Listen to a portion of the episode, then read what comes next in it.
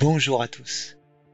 J'ai le plaisir de vous retrouver pour vous présenter une nouvelle chronique de biologie. Une chronique qui vous conduira des chimères légendaires à l'étonnant voyage de cellules souches dans l'embryon. Cette chronique démarre en Grèce antique avec un récit mythologique conté par le poète Homère, puis par le poète Pindare dans les Olympiques. Et nous découvrons dans ces récits légendaires une créature malfaisante qui crache des flammes et qu'on appelle la chimère. Son corps est un mélange de lion et de chèvre, et sa queue est celle d'un serpent ou d'un dragon.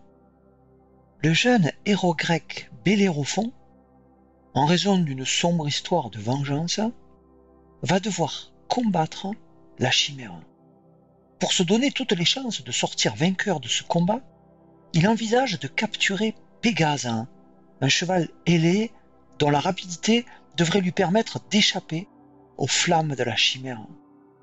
Grâce à l'aide du dieu Poséidon et de la déesse Athéna, Bellérophon parvient à trouver Pégase, à l'apprivoiser et à préparer ce cheval ailé au combat.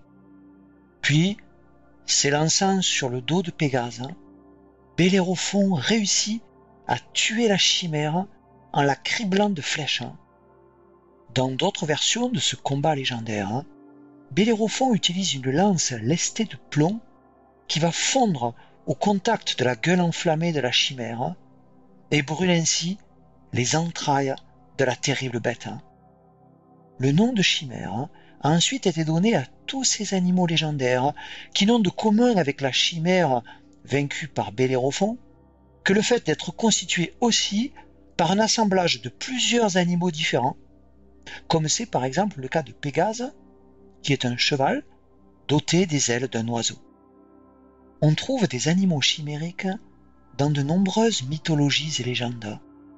Par exemple, pour rester dans la mythologie grecque, les centaures sont des créatures mi-homme, mi-cheval. Le minotaure, amateur de chair fraîche humaine, a le corps d'un homme et la tête d'un taureau.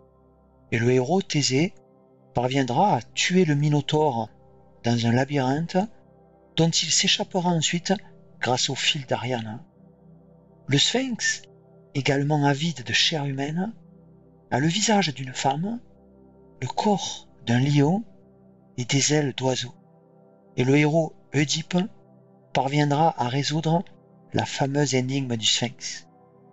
On rencontre aussi dans les récits légendaires de la Grèce antique des sirènes dévoreuses de chair humaine, pourvues d'une tête de femme et du corps d'un oiseau.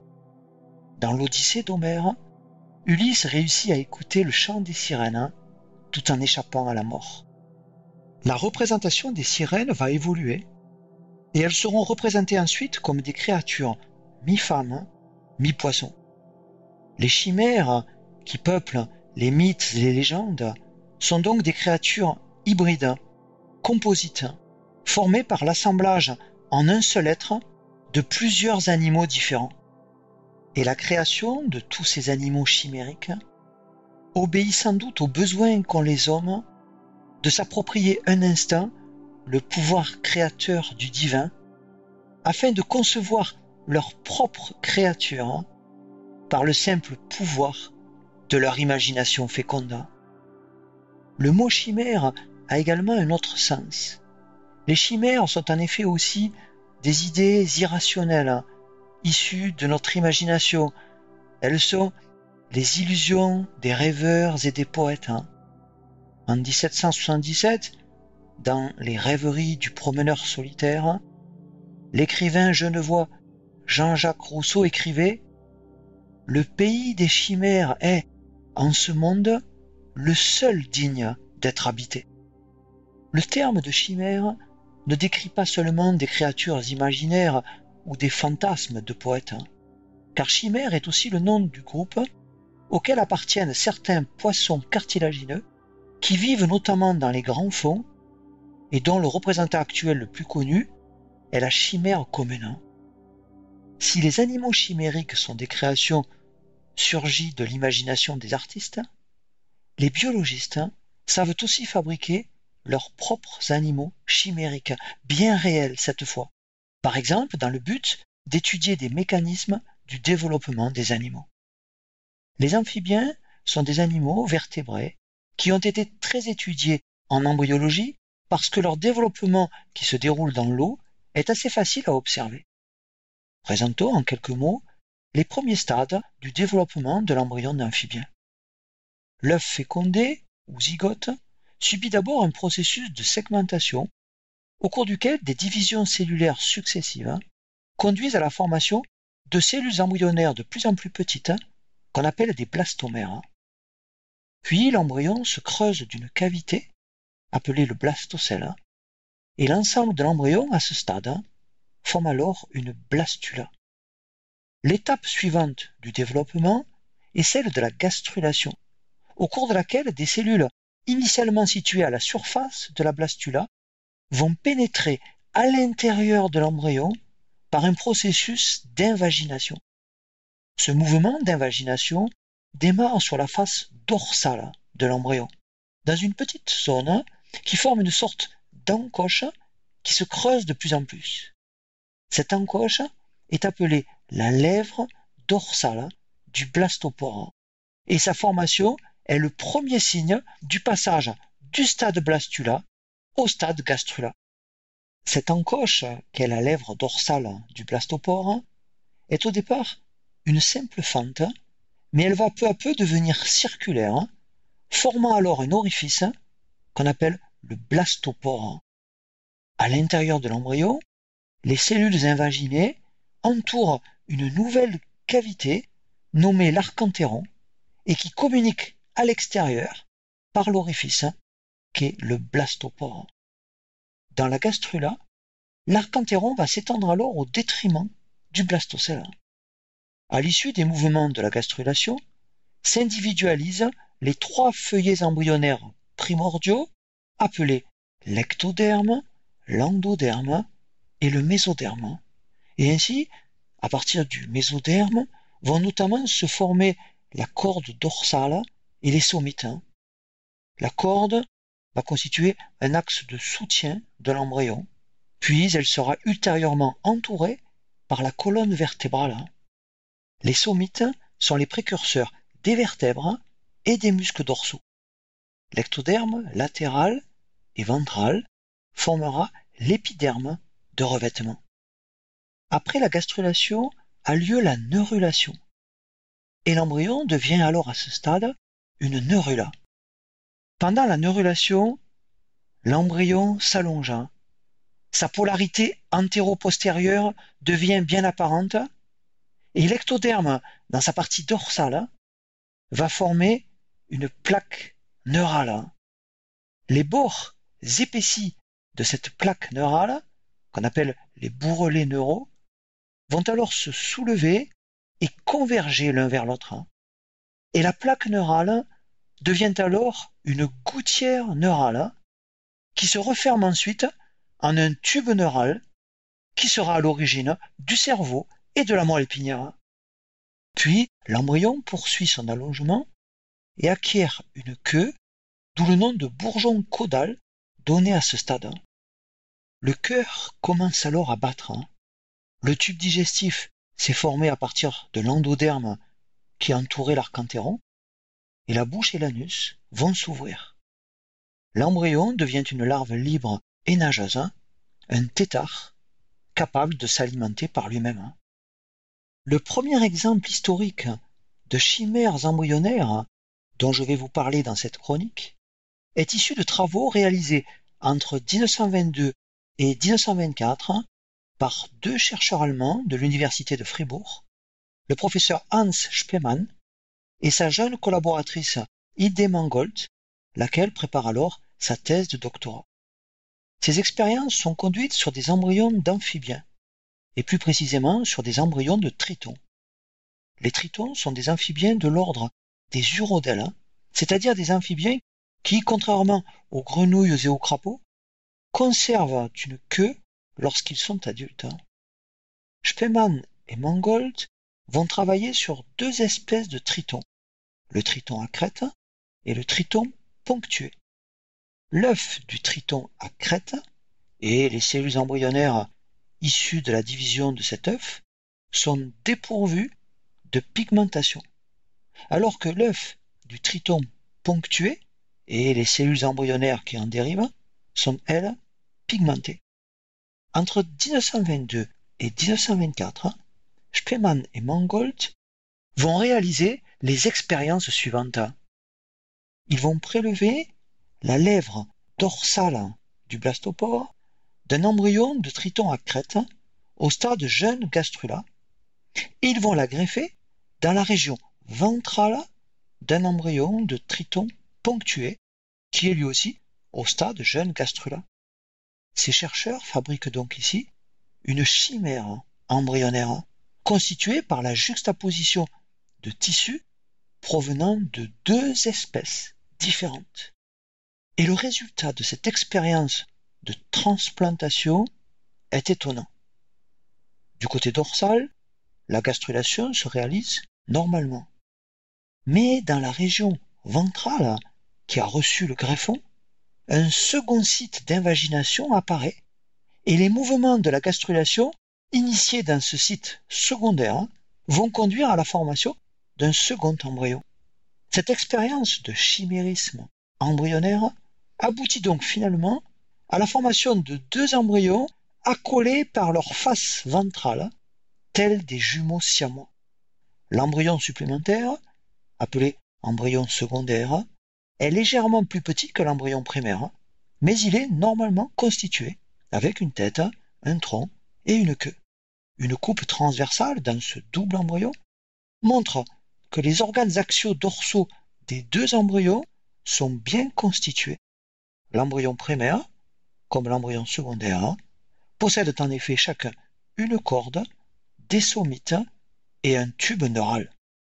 Dans cet embryon chimérique formé à partir de tissus de deux espèces différentes, la différence naturelle de pigmentation cellulaire entre ces deux espèces de tritons va permettre de suivre le devenir des cellules greffées et le devenir des cellules de l'hôte. Et ces chercheurs constatent que le greffon participe dans l'embryon secondaire uniquement à la formation de la corde et de la partie des somites qui est proche de la corde. Mais toutes les autres structures de l'embryon secondaire, par exemple son tube neural, se sont édifiées à partir des cellules de l'hôte. Ainsi, la lèvre dorsale du blastopore qui a été greffée conduit à la formation de structures dorsales de l'embryon secondaire, telles que le tube neural, sans que les cellules de cette greffe n'entrent directement dans l'édification de ces structures dorsales. Une partie de l'embryon secondaire se forme donc à partir du transplant, mais la greffe a provoqué aussi le recrutement de territoires du receveur qui, en l'absence de greffe, n'aurait pas dû participer à la construction de structures dorsales. Par exemple, l'ectoderme ventral de l'embryon, qui aurait dû se différencier en épiderme en l'absence de greffe, va former dans cette chimère embryonnaire le tube neural de l'embryon secondaire. La lèvre dorsale du blastopore est donc dotée d'une extraordinaire propriété. En effet, lorsque les cellules de la lèvre dorsale du blastopore sont transplantées sur un site opposé de l'embryon, elles peuvent déclencher une réorganisation radicale du tissu voisin, l'amenant à former un second axe complet du corps, avec notamment un tube neural parfaitement organisé. Spemann et Mangold vont donner à cette lèvre dorsale du blastopore le nom de centre organisateur, capable d'orienter la différenciation des tissus environnants. En hommage à Spemann, on appelle ce centre l'organisateur de Spemann. Ainsi a-t-on découvert, il y a près de 100 ans, grâce à cette expérience historique de chimérisme entre deux espèces de tritons, l'existence dans l'embryon d'un processus d'induction. L'induction embryonnaire est un mécanisme au cours duquel des cellules embryonnaires inductrices émettent des signaux inducteurs, c'est-à-dire des messagers intercellulaires qui vont déterminer dans l'embryon le destin de cellules environnantes. Au cours du développement normal des amphibiens, la lèvre dorsale du blastopore induit par exemple l'ectoderme dorsal à se différencier en plaque neurale, laquelle va former ensuite le tube neural. En 1935, Spemann reçoit le prix Nobel de physiologie ou médecine pour la découverte du concept d'organisateur, découverte basée en grande partie sur les expériences de sa jeune collaboratrice Hilde Mangold, laquelle n'a pourtant pas pu recevoir aussi ce prix Nobel. En effet, en 1924, hein, année où est publié le travail que je viens de vous présenter, Hilde Mangold, âgée seulement de 26 ans, va trouver la mort dans un tragique accident provoqué par l'explosion de son appareil de chauffage. En 1935, Hilde Mangold est écartée des honneurs du prix Nobel parce que ce prix ne peut pas être décerné à titre posthume. L'histoire des sciences retient donc le nom de Hans Spemann, mais n'oublions pas aussi celui de Hilde Mangold. Le deuxième exemple historique de chimère embryonnaire dont je vais vous parler dans cette chronique est aussi associé au nom d'une femme, celui de Nicole Ledouarin, et cet exemple concerne non plus l'embryon d'amphibien, mais l'embryon d'oiseau, dont le modèle d'étude classique est le poulet. Dans les années 1960, Ernst Bosiger, qui travaille dans un laboratoire de la région parisienne, élève pour ses recherches en génétique des cailles japonaises. Cette espèce est particulièrement féconde puisque la femelle pond un œuf chaque jour. Et Bosiger va se trouver avec un excédent d'œufs de caille si bien qu'il en distribue gratuitement une partie à différents laboratoires d'embryologie, les incitant à étudier ce modèle. Et ainsi, la caille, qui fait partie de la même famille que le poulet, est introduite comme matériel en embryologie. En 1969, Nicole Douarin, qui démarre sa carrière de chercheur, s'intéresse à ce nouveau modèle qu'est la caille, et elle s'aperçoit que tous les types de cellules de l'embryon et de l'adulte de caille possèdent dans leur noyau un nucléole plus volumineux que celui que l'on trouve dans la plupart des autres cellules animales. Nicole Douarin découvre que l'accroissement de la taille du nucléole des cellules de caille est dû au fait que le nucléole de ces cellules contient une grande quantité d'ADN présent sous la forme d'hétérochromatine, c'est-à-dire de chromatine condensée. L'hétérochromatine existe dans le noyau de toutes les cellules nucléées mais elle est normalement dispersée dans le noyau sous la forme de petits amas. L'originalité des cellules de caille est que leur hétérochromatine est presque entièrement regroupée en une masse étroitement associée au nucléole. Après avoir fait cette constatation, Nicole Douarin décide de construire des embryons chimères caille-poulet avec un objectif précis, celui de suivre dans l'embryon le destin de certaines cellules. En utilisant une technique de coloration qui met spécifiquement en évidence l'ADN et qu'on appelle la technique de Fulgen, il est ensuite facile de distinguer dans ces embryons chimères les cellules de caille de celles du poulet. Par exemple, dans une micrographie d'épithélium neural d'une chimère caille-poulet, on peut reconnaître les cellules de poulet parce que l'hétérochromatine est répartie dans l'ensemble de leur noyau sous forme de petits amas, et on peut distinguer également les cellules de caille, dont le nucléole semble plus volumineux en raison de l'abondante hétérochromatine qui lui est associée. Puis, toujours pour distinguer dans les embryons chimères les cellules de poulet des cellules de caille, Nicole Douarin utilisera quelques années plus tard des anticorps spécifiques de l'une ou l'autre espèce. Les cellules dont Nicole Le Douarin va suivre le destin, grâce à ses chimères caille-poulet, sont les cellules des crêtes neurales. C'est l'embryologiste suisse Wilhelm His qui, en étudiant le développement de l'embryon de poulet, a décrit pour la première fois, en 1868, la crête neurale qui se forme à la surface dorsale du tube neural de l'embryon et dont il observe le caractère transitoire. Durant le développement de l'embryon de vertébré, lors de l'étape de neurulation, le territoire embryonnaire destiné à devenir le système nerveux apparaît sur la face dorsale de l'embryon comme un épaississement de l'ectoderme dorsal, formant ainsi la plaque neurale bordée par deux territoires latéraux qui contiennent les futures cellules des crêtes neurales. Puis cette plaque neurale s'invagine en une gouttière neurale et les bords de la plaque se retrouvent en position haute, formant les bourrelets neuraux. La fusion des deux bourrelets neuraux permet à la gouttière neurale de se refermer en un tube, appelé le tube neural. Les bourrelets neuraux qui ont fusionné forment alors une fine couche située sur la surface dorsale du tube neural et qu'on appelle la crête neurale. La crête neurale, qui a donc une origine ectodermique, est une structure transitoire de l'embryon, présente tout le long de l'axe dorsal embryonnaire, et elle n'est formée à l'origine que par quelques milliers de cellules dans l'embryon de poulet ou de souris. Après la fermeture du tube neural, les cellules des crêtes neurales vont se mettre à migrer dans une direction dorso-ventrale. Et Wilhelm His constate que ces cellules des crêtes neurales vont former les ganglions rachidiens situés tout le long de la moelle épinière et qui contiennent les corps cellulaires des neurones sensitifs. Les parois du tube neural, en s'épaississant, vont former le système nerveux central, c'est-à-dire le cerveau et la moelle épinière.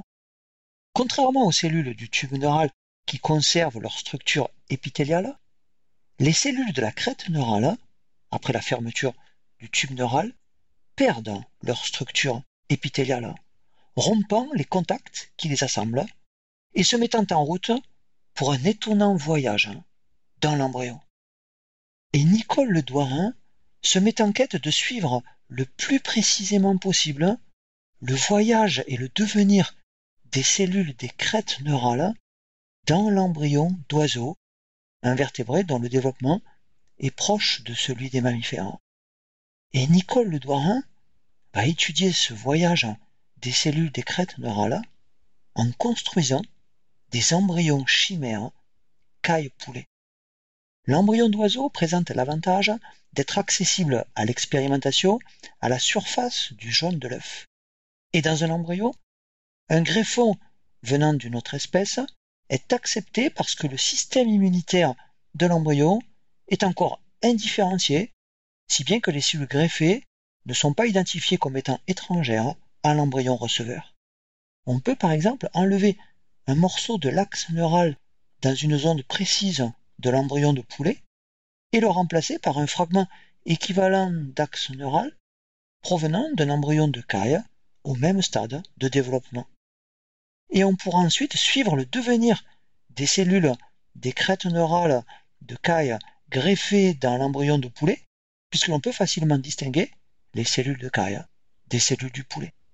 Et comme les cellules des crêtes neurales sont capables de migrer dans l'embryon, on va examiner l'embryon chimère caille-poulet à des temps successifs de son développement afin de connaître les voies que ces cellules des crêtes neurales empruntent depuis les crêtes neurales d'où elles sont parties jusqu'à leur destination finale.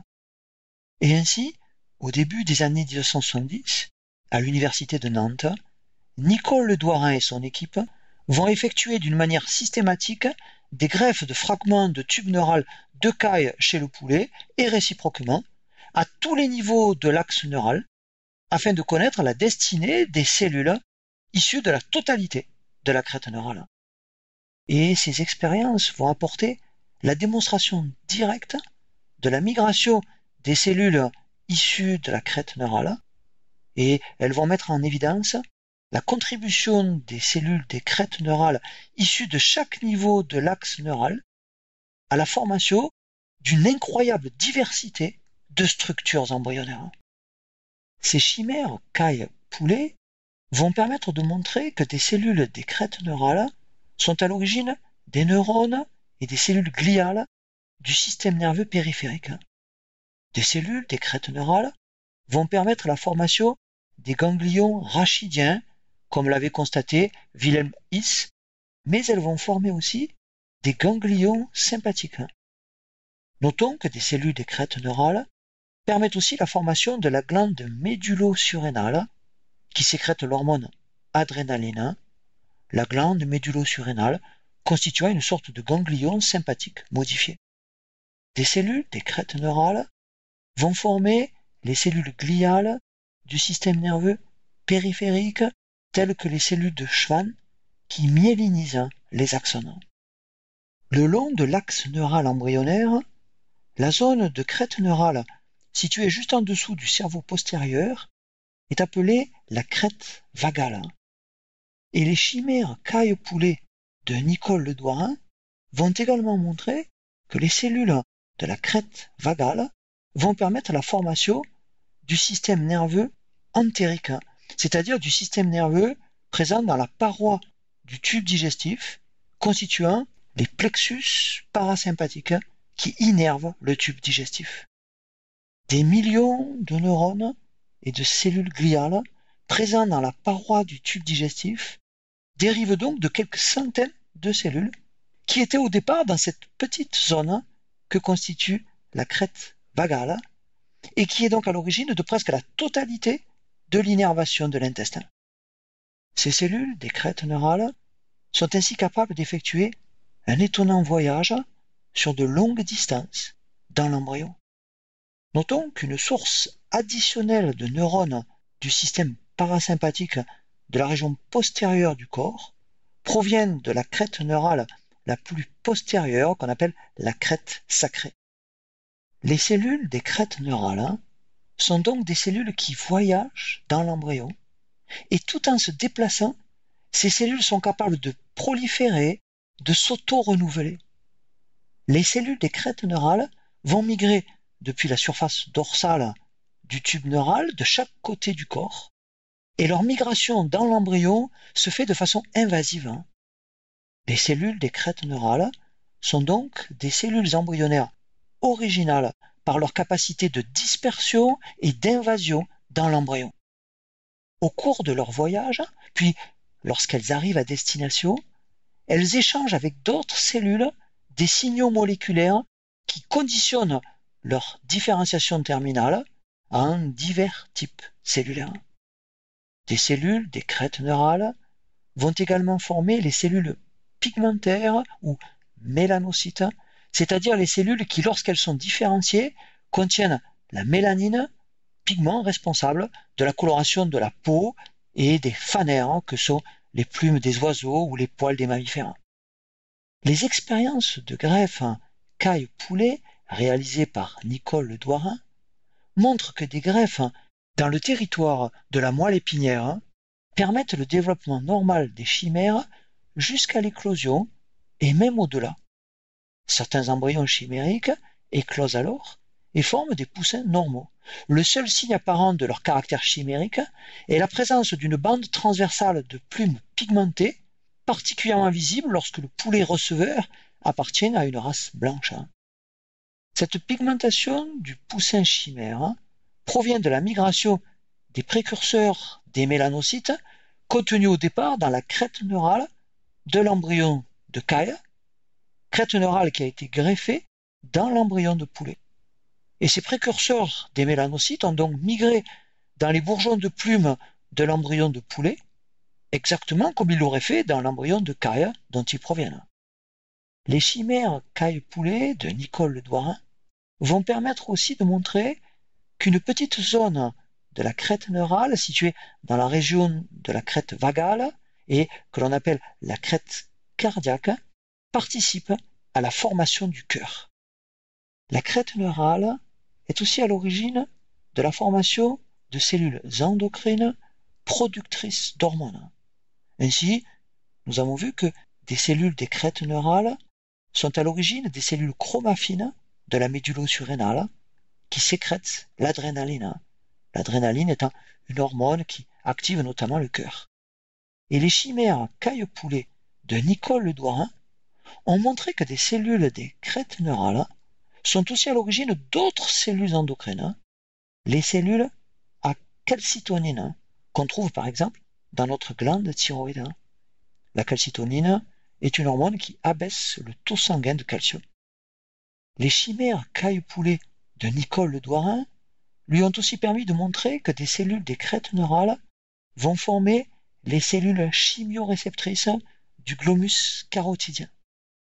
Les travaux de Nicole Le Douarin et de ses collaborateurs démontrent aussi que la crête neurale la plus antérieure, appelée la crête neurale céphalique, permet de former de très nombreuses structures de la tête, hein, dont notamment le squelette de la face et le squelette de la quasi-totalité de la boîte crânienne. Mais les cellules de la crête neurale céphalique vont également former les méninges qui entourent les hémisphères cérébraux. La crête neurale céphalique permet aussi la formation de cellules du derme de la peau de la tête, la partie conjonctive des muscles de la face et la partie conjonctive des glandes de la tête et du cou. Alors qu'on pensait que chaque type de tissu dérive toujours d'un seul et même feuillet embryonnaire, ectoderme, endoderme ou mésoderme, cette règle se trouve donc infirmée dans le cas de la formation de la face, puisque le squelette, le derme, les structures conjonctives associées aux muscles et aux glandes, qui, dans le reste du corps, dérivent du mésoderme, ont dans la tête une origine ectodermique, puisque ce sont des dérivés de la crête neurale, et je vous rappelle que la crête neurale a une origine ectodermique. Des recherches réalisées chez les vertébrés autres que les oiseaux ont montré que l'ivoire et la pulpe des dents sont aussi des dérivés des crêtes neurales. La technique des chimères caille-poulet a aussi permis de montrer que les cellules des crêtes neurales participent à la formation de certaines structures de l'œil. En établissant la liste des tissus et des organes de notre face qui dérivent de la crête neurale céphalique, on s'aperçoit que les cellules des crêtes neurales participent à la construction de la plupart des composants de notre face, hein. que ce soit les os, les dents, la peau, les muscles, les yeux ou les vaisseaux sanguins. La crête neurale, qui est une structure commune à l'ensemble des vertébrés, a joué un rôle majeur dans la complexification de la tête des vertébrés, notamment en assurant par un squelette facial osseux la protection de leurs organes sensoriels et de leur cerveau, mais aussi en permettant de fournir des structures permettant de percevoir leur environnement, d'irriguer leur cerveau, de pouvoir se défendre, attaquer, déchirer et mastiquer leur proie. L'évolution de la tête des vertébrés leur a ainsi permis de devenir des animaux prédateurs. Les cellules des crêtes neurales sont donc capables de se diviser, de migrer et de se différencier en divers types cellulaires. Ainsi, les cellules de la crête neurale troncales vont former les cellules du système nerveux périphérique, c'est-à-dire qu'elles vont se différencier en neurones sensoriels, en neurones du système nerveux végétatif et en cellules gliales du système nerveux périphérique. Et les cellules de la crête neurale céphalique se différencient en une beaucoup plus grande variété encore de cellules, c'est-à-dire la quasi-totalité des types cellulaires qui entrent dans la composition de la tête des vertébrés, et notamment de notre face, construisant ainsi l'identité du visage de chaque être humain. Les travaux de Nicole Le Douarin, et notamment ses chimères caille-poulet, vont lui valoir une renommée internationale. En 1982, elle est élue membre de l'Académie des sciences. En 1986, elle obtient la médaille d'or du CNRS et en 1988, elle entre comme professeure dans la prestigieuse institution qu'est le Collège de France. Des animaux chimériques extravagants, issus de l'imagination fertile des hommes, ont peuplé de tout temps nos mythes et nos légendes. Des chimères embryonnaires, produites dans les laboratoires, ont permis notamment de mieux comprendre des processus du développement des vertébrés comme l'induction embryonnaire ou la destinée étonnante des cellules des crêtes neurales dans l'embryon. Les cellules des crêtes neurales ont des potentialités de différenciation qui vont se restreindre au fur et à mesure qu'elles s'engagent dans une voie donnée de différenciation. Au cours de leur migration et de leur différenciation, elles forment des types cellulaires intermédiaires et transitoires, comme par exemple les précurseurs des cellules de Schwann. Et certaines de ces cellules conservent leurs caractéristiques et peuvent donc constituer des cellules souches de l'adulte. Ainsi, les cellules des crêtes neurales et leurs dérivés ont un potentiel clinique très important en médecine régénérative. L'espoir chimérique actuel de pouvoir utiliser ces cellules souches pour réparer des tissus deviendra peut-être un jour une réalité médicale. Pour clore cette chronique consacrée aux chimères, laissons la parole à Ernest Renan, un philosophe et historien français qui fut professeur au Collège de France et membre de l'Académie française. En 1890, soit deux ans avant sa mort, Ernest Renan publie un livre intitulé L'avenir de la science. Et dans ce qui sera sa dernière œuvre, Ernest Renan écrit Rien de grand ne se fait sans chimère.